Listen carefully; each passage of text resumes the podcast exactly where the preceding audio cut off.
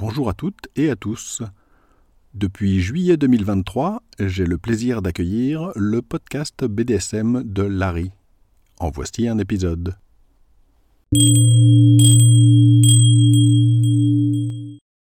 Bonjour et bienvenue sur le podcast BDSM de Larry. Je suis Larry. Ceci est le 28e épisode. Dans cet épisode, je vais parler de l'exhibitionnisme dans le contexte du BDSM. Première partie, de quoi parlons-nous exactement? À l'origine, de façon générale, le terme exhibitionnisme correspond à l'envie et l'excitation de montrer ses organes génitaux ou d'être observé par d'autres personnes pendant qu'on a un rapport sexuel par exemple. Évidemment, il existe un certain nombre de définitions médicales, parce que quand ça atteint un certain seuil, un certain manque de contrôle de la personne, c'est considéré comme une maladie, notamment quand ça devient quelque chose qui est obsessionnel, que la personne peut plus contrôler, Évidemment, l'exhibitionnisme, comme vous le savez, ça a aussi plein d'autres sens plus larges et qui n'ont pas forcément de rapport avec la sexualité. Par exemple, l'obsession de mettre sa vie privée sur la scène publique. Et par extension aussi, on en parle pour plein d'autres choses, comme par exemple le comportement des médias, surtout de certains médias, qui jouent à fond donc sur ce genre de choses et sur l'envie que les gens peuvent avoir justement ben, de voir un certain nombre de choses qui sont entre guillemets exhibées même si là on ne parle pas d'exhibitionnisme de la part des personnes auxquelles sont consacrées par exemple des émissions, ce genre de choses. Donc généralement, quand on parle d'exhibitionnisme, on parle souvent avant tout quand même du côté sexuel. Dans un contexte BDSM, je pense qu'on peut dire que ça va aller au-delà. Alors je vais expliquer exactement ce que je veux dire par là. La première chose à laquelle on penserait, par exemple, c'est le côté nudité, évidemment. Donc par exemple, vous pourriez penser à quelque chose du genre se balader dehors avec quelqu'un qui est nu, par exemple avec une personne qui est tenue en laisse, ce genre de choses. Donc là, on serait pas très loin de la définition d'origine classique de l'exhibitionnisme. Mais je pense qu'on peut aller plus loin parce que, à mon avis, on peut aussi considérer que faire des pratiques en général de type BDSM en public est selon moi quelque chose qu'on devrait rattacher à l'exhibitionnisme aussi. Il n'y a pas forcément un côté sexuel, mais il y a quand même la recherche d'une certaine excitation à se montrer et à se montrer évidemment, sous-entendu, hein, en faisant des choses qui vont un peu choquer, surprendre, déranger les autres. Parce que si on y réfléchit, pour quelle raison en fait montrer ses organes génitaux c'est un problème? Pourquoi est-ce que ça s'appelle de l'exhibitionnisme? C'est parce que montrer ses organes génitaux c'est montrer quelque chose d'intime et on sait qu'en le faisant on va entre guillemets choquer, surprendre, déranger, etc.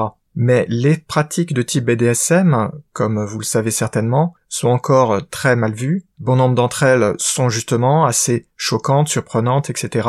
Beaucoup de gens vont les trouver dérangeantes. Donc finalement, en y réfléchissant, c'est pas vraiment si différent au final. La seule chose, c'est que au lieu de montrer ses organes génitaux, eh ben, on montre des pratiques qui sont généralement donc des choses qu'on est supposé plutôt faire dans l'intimité et pas à aller les faire devant tout le monde en public en fait. Et puis après, évidemment, hein, comme je l'ai évoqué dans le premier exemple, on peut mélanger les deux, et donc vous pouvez parfaitement avoir du BDSM et de la nudité. Donc là, vous rajoutez à l'exhibitionnisme classique une couche BDSM. Alors je précise une chose, hein, pour être bien clair, on parle bien là de choses qui sont faites en public, devant donc forcément des personnes qui ne s'attendent pas à voir ce genre de choses, et on n'est pas du tout là dans un club adulte, par exemple. Il est évident que dans un club adulte, même si on peut se sentir soi-même en train de s'exhiber, ce n'est pas ce que moi j'appellerais réellement de l'exhibitionnisme, parce que les personnes que vous croisez dans le club, elles savent qu'elles vont rencontrer ce genre de choses, elles seront pas forcément gênées, ou elles ne le seront pas du tout évidemment, et puis en allant dans un club, évidemment, on sait qu'on va voir ce genre de choses. Il n'y a pas le côté surprise, et il n'y a pas le côté être non consentant et qu'on vous impose de voir des choses. Alors qu'en public, évidemment, les personnes qui peuvent voir ce genre de choses ne sont par nature évidemment pas consentantes. Forcément, hein. Là, je viens de parler des clubs adultes, mais de la même façon, vous avez par exemple tout ce qui est nudisme, naturisme, ou même tout simplement des choses comme les seins nus sur les plages, toutes ces choses ne sont pas de l'exhibitionnisme évidemment. Peut-être que certaines personnes vont le ressentir comme ça, mais c'est pas du tout le but. Hein.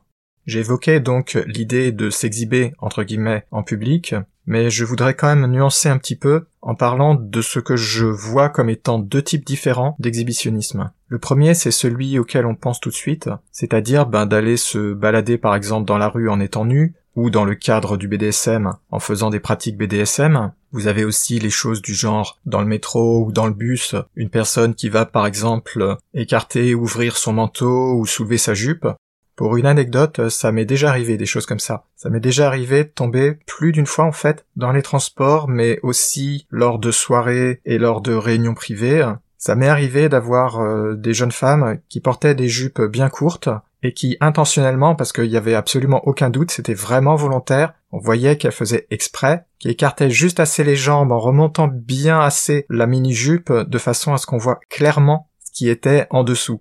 Et je peux vous dire que vous vous attendez pas vraiment à rencontrer quelqu'un qui se comporte comme ça vers 8 heures du matin dans un bus, par exemple. Ça m'avait un petit peu surpris quand même.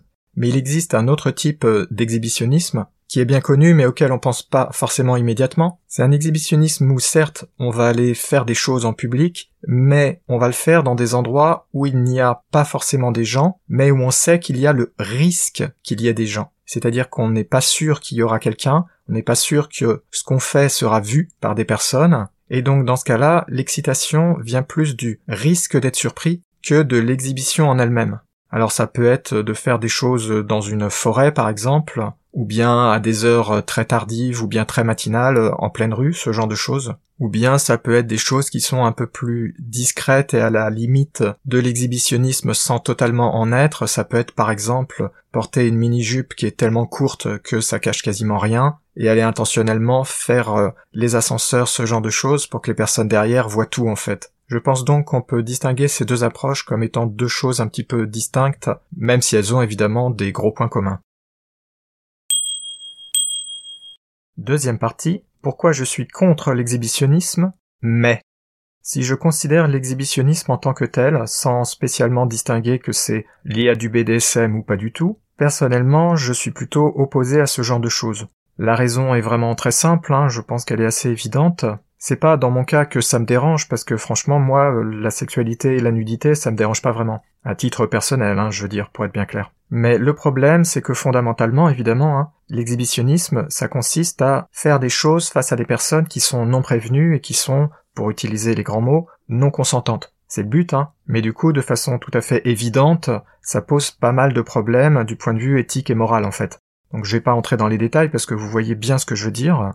Un deuxième point, une raison pour laquelle par exemple moi je voudrais pas en faire, c'est que je veux pas imposer mes envies, mes idées aux autres, notamment dans un contexte BDSM. Moi le BDSM évidemment, hein, j'adore. C'est évident parce que sinon vous imaginez bien que je serais pas en train de faire ce podcast et que j'aurais pas lancé mon site depuis bien des années. Je fais vraiment partie des gens qui sont à fond dedans, etc. Mais c'est pas pour autant que je veux forcer les choses sur les autres. Je l'ai déjà dit hein, dans pas mal d'articles, notamment de mon site et d'épisodes, moi je comprends très bien qu'il y ait des personnes qui puissent ne pas être intéressées par les pratiques qu'on regroupe sous le nom BDSM. Je comprends parfaitement ça, je trouve que c'est tout à fait naturel qu'il y a des gens que ça intéresse pas. C'est leurs affaires, chacun ses goûts, chacun ses idées, chacun ses envies. Ça me dérange pas, et je le comprends parfaitement. Du coup, moi ce que je défends, c'est la liberté de pouvoir en faire sans avoir à subir des jugements nocifs de la part des autres, et évidemment sans avoir à subir de stupidités législatives qui viendraient vous empêcher de faire du BDSM, hein, ce genre de choses. Bref, avoir la liberté de faire ce qu'on veut, au moins dans sa vie privée, c'est-à-dire typiquement hein, dans l'intimité, et en général dans son couple. Or évidemment, si on va faire des choses en public devant des personnes qui sont pas averties et qui sont pas forcément d'accord, vous comprenez bien que ça respecte plus du tout ce genre de principe. C'est vraiment s'imposer. Et ça, je suis vraiment très opposé à ça, pour de simples raisons, hein, donc euh, éthiques et morales. Et puis, ben, tout simplement, hein, ne pas aller déranger les gens, même si ça va pas forcément les choquer. Ils sont pas là pour ça, donc euh, pour moi, c'est quelque chose que je trouve pas vraiment correct, pour ne pas dire plus. Et en plus, il y a un deuxième aspect, qui est une conséquence de ce que j'ai dit il y a un instant, c'est que quand vous faites des choses comme ça en public et que vous les imposez aux autres, vous ne pouvez pas ensuite empêcher les autres de faire la même chose. Parce que sinon, vous allez être hypocrite évidemment. Donc si vous, vous faites des choses du genre je m'exhibe, je me montre nu, ou bien je fais des pratiques BDSM, c'est un petit peu difficile ensuite de dire à d'autres personnes qui vont faire d'autres choses qui peuvent vous déplaire, vous choquer, etc., que ah bah non, ça vous plaît pas, vous voulez pas qu'ils le fassent. Ah, je vais prendre un exemple réel. Vous avez peut-être déjà rencontré ce genre de choses, mais ça m'est déjà arrivé de croiser dans la rue des personnes qui viennent tenter de s'imposer avec, par exemple, des tentatives de conversion, entre guillemets, ou de vous attirer dans des sectes, ce genre de choses. Ça m'est déjà arrivé plusieurs fois de croiser ce genre de choses dans la rue, avec des fois ben, des personnes qui étaient extrêmement agressives, et franchement, il y a eu plusieurs fois où c'était à la limite de l'agression. Hein. C'était vraiment limite, Une fois, j'ai été témoin de quelque chose qui a failli dégénérer. C'était une secte malheureusement bien connue et extrêmement célèbre pour être horriblement toxique, qui avait une boutique à Paris, et il y avait un membre donc de cette secte qui était devant la boutique, sur le trottoir, et qui essayait d'alpaguer les gens au vol, les passants, et donc qui les agressait quasiment verbalement. Il était très très très virulent, pas juste désagréable, hein, ça allait bien au-delà de ça. Et juste devant moi, il y avait un couple, un jeune homme et une jeune femme, et il s'en est pris à eux, il s'en est pris à la jeune femme notamment d'une façon telle que ça a failli dégénérer en bagarre avec le jeune homme. C'était vraiment à la limite, et franchement, il s'était comporté d'une façon absolument mais stupéfiante. Il fallait le voir hein, pour comprendre vraiment exactement comment il était agressif. Je pense que ce n'est pas tout à fait par hasard d'ailleurs que la boutique en question, quelques mois plus tard, a disparu, parce que je crois qu'il a dû y avoir un tout petit peu trop de plaintes surtout qu'ils étaient situés à à peine 30 mètres du commissariat principal de l'arrondissement, donc je pense qu'ils ont dû se faire repérer assez rapidement. Personnellement, donc, vous aurez compris, moi j'aime pas qu'on vienne comme ça essayer de m'alpaguer, essayer de me convertir à des choses. Là j'ai parlé de secte, mais j'ai déjà eu d'autres expériences un peu similaires et qui n'avaient rien à voir avec euh, des choses religieuses. Et donc, ben, si moi je veux pas comme ça qu'on vienne me déranger, qu'on vienne me chercher la petite bête, ou bien juste hein, qu'on vienne me tenir la jambe avec des choses qui moi me font fuir, eh ben c'est évident que je peux pas à l'inverse moi me comporter de la même façon parce que sinon ce serait très hypocrite hein, bien entendu. Donc ça évidemment hein, vous vous en doutiez de toute façon c'est un problème fondamental parce que on ne peut pas imposer quelque chose aux autres et ensuite demander à ce que les personnes en face n'en fassent pas autant évidemment sinon l'hypocrisie elle est trop forte. J'en profite pour vous présenter deux exemples réels que je n'ai pas vus moi-même mais qui ont été rapportés dans différents journaux ou dans des vidéos sur YouTube le premier exemple, je l'ai vu il y a quelques mois sur euh, YouTube, mais c'était pas quelque chose de récent. Ça s'était passé il y a plusieurs années. C'était une vidéo dans laquelle on voyait une dominatrice euh, aux USA qui se baladait dans une rue passante, une grande rue, hein, avec évidemment un costume hein, de type BDSM, de type dominatrice.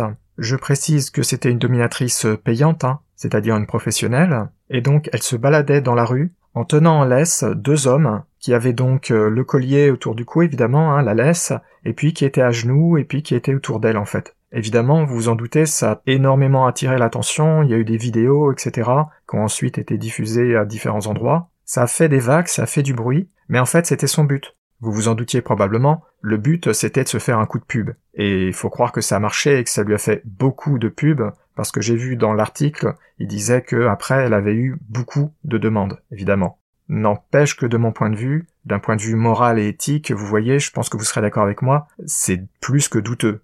Même si là, faut reconnaître, c'était pas quelque chose d'extraordinairement choquant, c'est quand même pas quelque chose de totalement anodin non plus, c'était pas juste porter un petit collier discret quand on est dans les transports.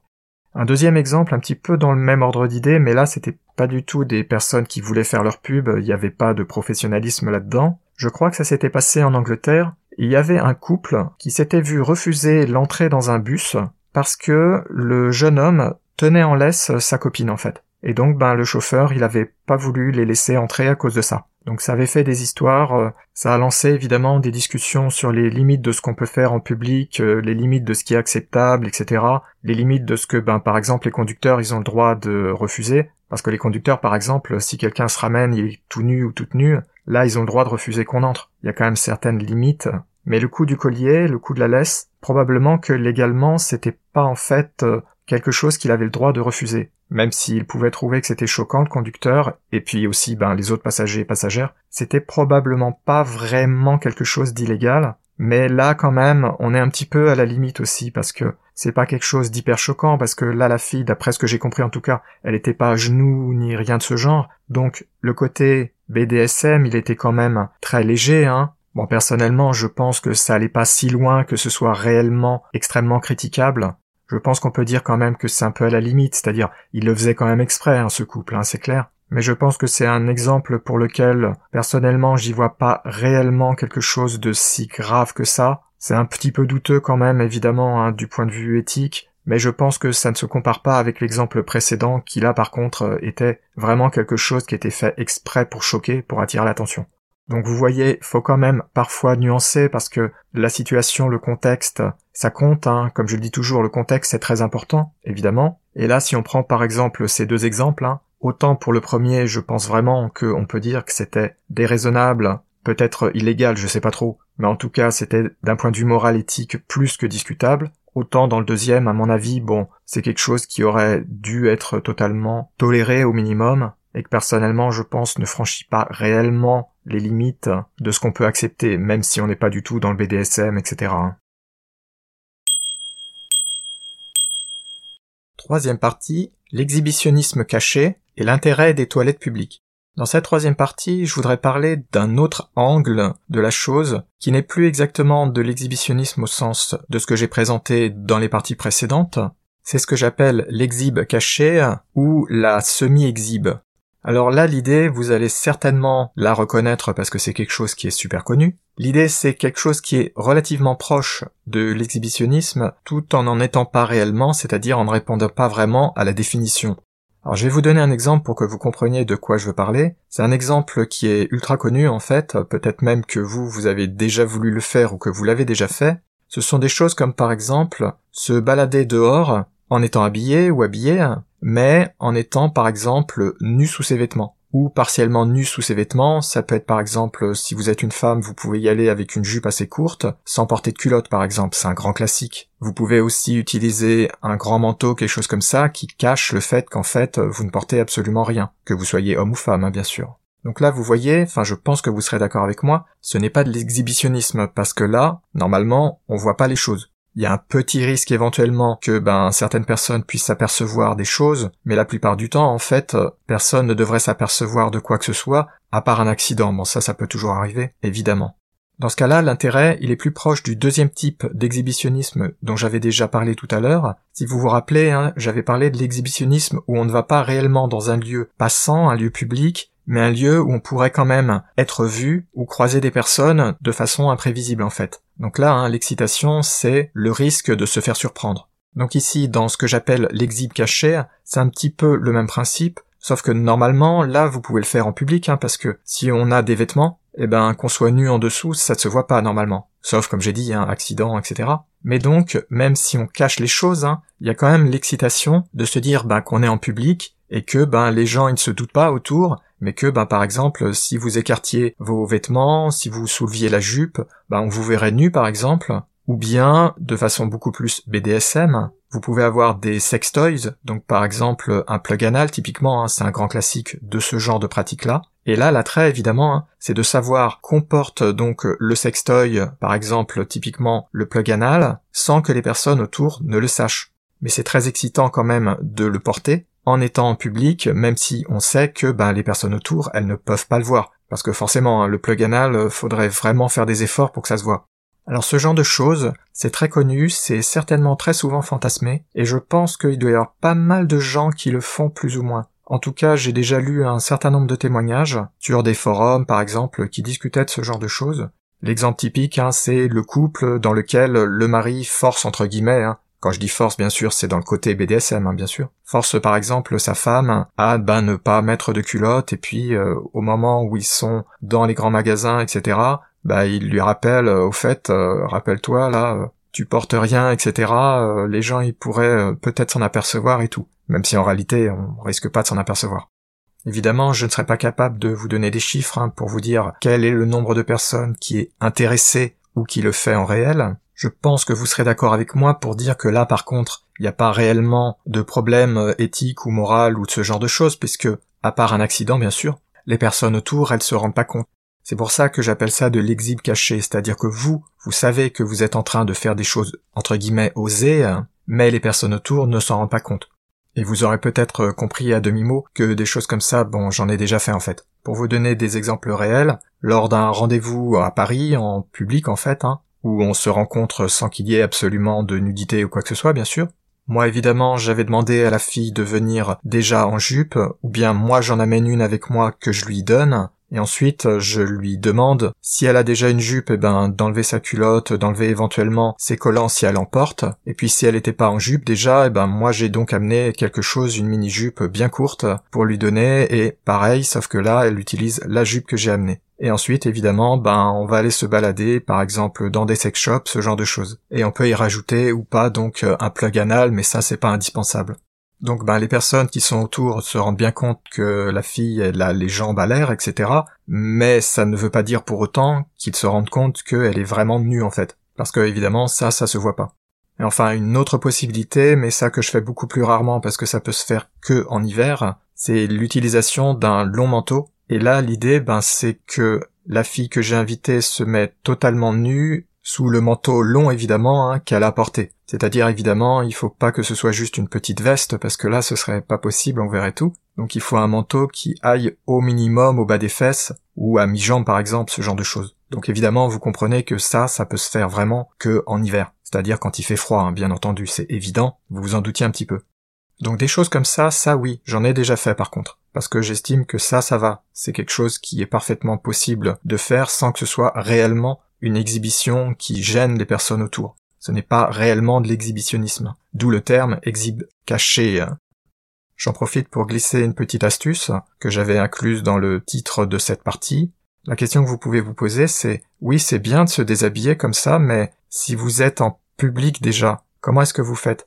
Parce que là, vous avez compris, hein, à chaque fois, là, je parle de rendez-vous où la fille que je rencontrais venait dans des vêtements ordinaires. Elle n'était pas déjà déshabillée en dessous, etc parce que je voulais éviter qu'elle soit dans les transports sans que je sois là et qu'elle soit comme ça, plus ou moins déshabillée dessous donc, et puis évidemment aussi parce que je voulais la voir en train de se déshabiller justement et de se préparer pour cette séance entre guillemets d'exhib caché. Mais donc le problème c'est où est-ce qu'on peut se déshabiller sans que ce soit ben devant tout le monde évidemment parce que alors là ce serait vraiment de l'exhibitionnisme.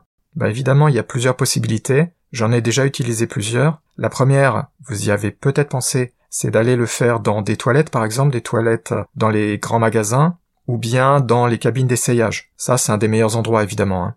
Mais une autre chose qu'on peut faire, c'est d'utiliser les cabines de toilettes publiques.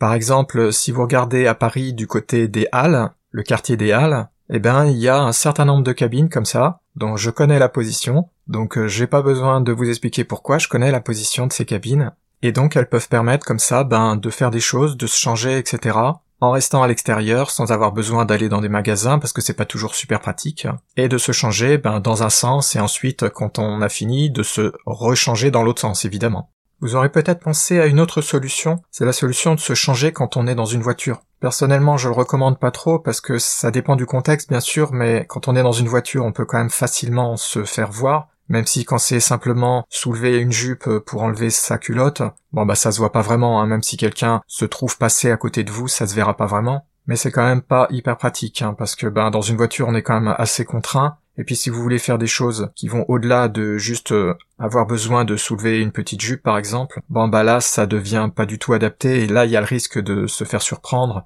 donc là, on sort hein, du contexte que j'ai expliqué. Et puis de toute façon, ben, comme moi j'habite en région parisienne, il y a plein d'endroits où c'est pas du tout pratique d'avoir une voiture, ou même où c'est pas possible parce qu'il y a trop de trafic, donc vaut mieux aller en transport.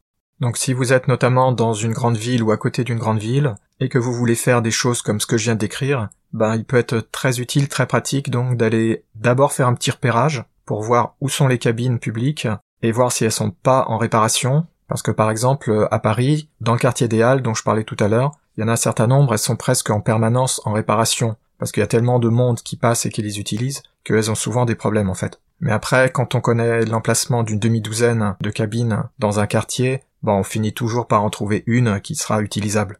Donc voilà, je voulais juste vous présenter cette possibilité, cette petite astuce à laquelle on pense pas forcément tout de suite, et qui est réellement utilisable, hein, parce que ces cabines, elles sont grandes, parce que le sol, il peut être mouillé, ce genre de choses, elles permettent quand même de facilement se changer si on a besoin. Donc voilà, c'était ma section trucs et astuces.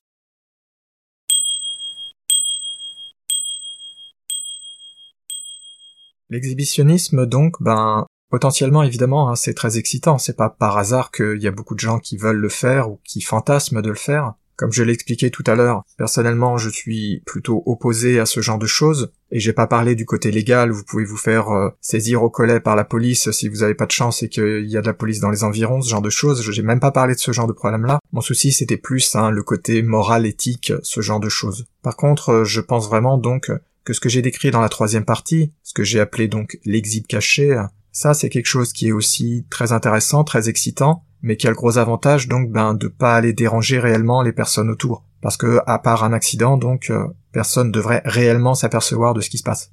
Donc là à mon avis, on n'a plus du tout ces questions de doute éthique et moraux, ce genre de choses. Hein. On ne va pas réellement déranger les gens aux alentours. Leur présence et l'idée que on peut être surpris ou surprise, crée l'excitation, mais en réalité, on va pas les déranger, toutes ces personnes qui sont aux alentours. Donc là, on n'a plus de questions du genre s'imposer, ou bien le manque de consentement, etc. Enfin, cela dit, évidemment, hein, si vous voulez vous lancer dans ce genre de choses-là, faites quand même un peu attention, hein, histoire de minimiser le risque qu'il y ait quelque chose d'imprévu qui se passe. Mais bon, normalement, si on fait pas n'importe quoi, ça devrait pas poser de soucis. J'espère que cet épisode vous aura intéressé et vous aura plu. Si vous avez des questions, des remarques, des suggestions, des critiques, euh, des choses à dire, vous pouvez m'envoyer un message en utilisant la page contact de mon site à l'adresse univers-bdsm.info. Sur la page contact, vous trouverez un formulaire qui vous permet de m'envoyer un message et de rester anonyme si vous le désirez. Sur cette même page, vous trouverez aussi mon adresse mail si vous voulez m'envoyer un message directement. Et vous trouverez aussi mon adresse mail sur le site du podcast à l'adresse podcast.univers-bdsm.info. Si vous avez des choses à dire, n'hésitez pas à vous en servir. Je suis toujours très intéressé par les retours qu'on peut me faire. Merci de m'avoir écouté et je vous dis à bientôt pour de nouveaux épisodes sur le podcast BDSM de Larry.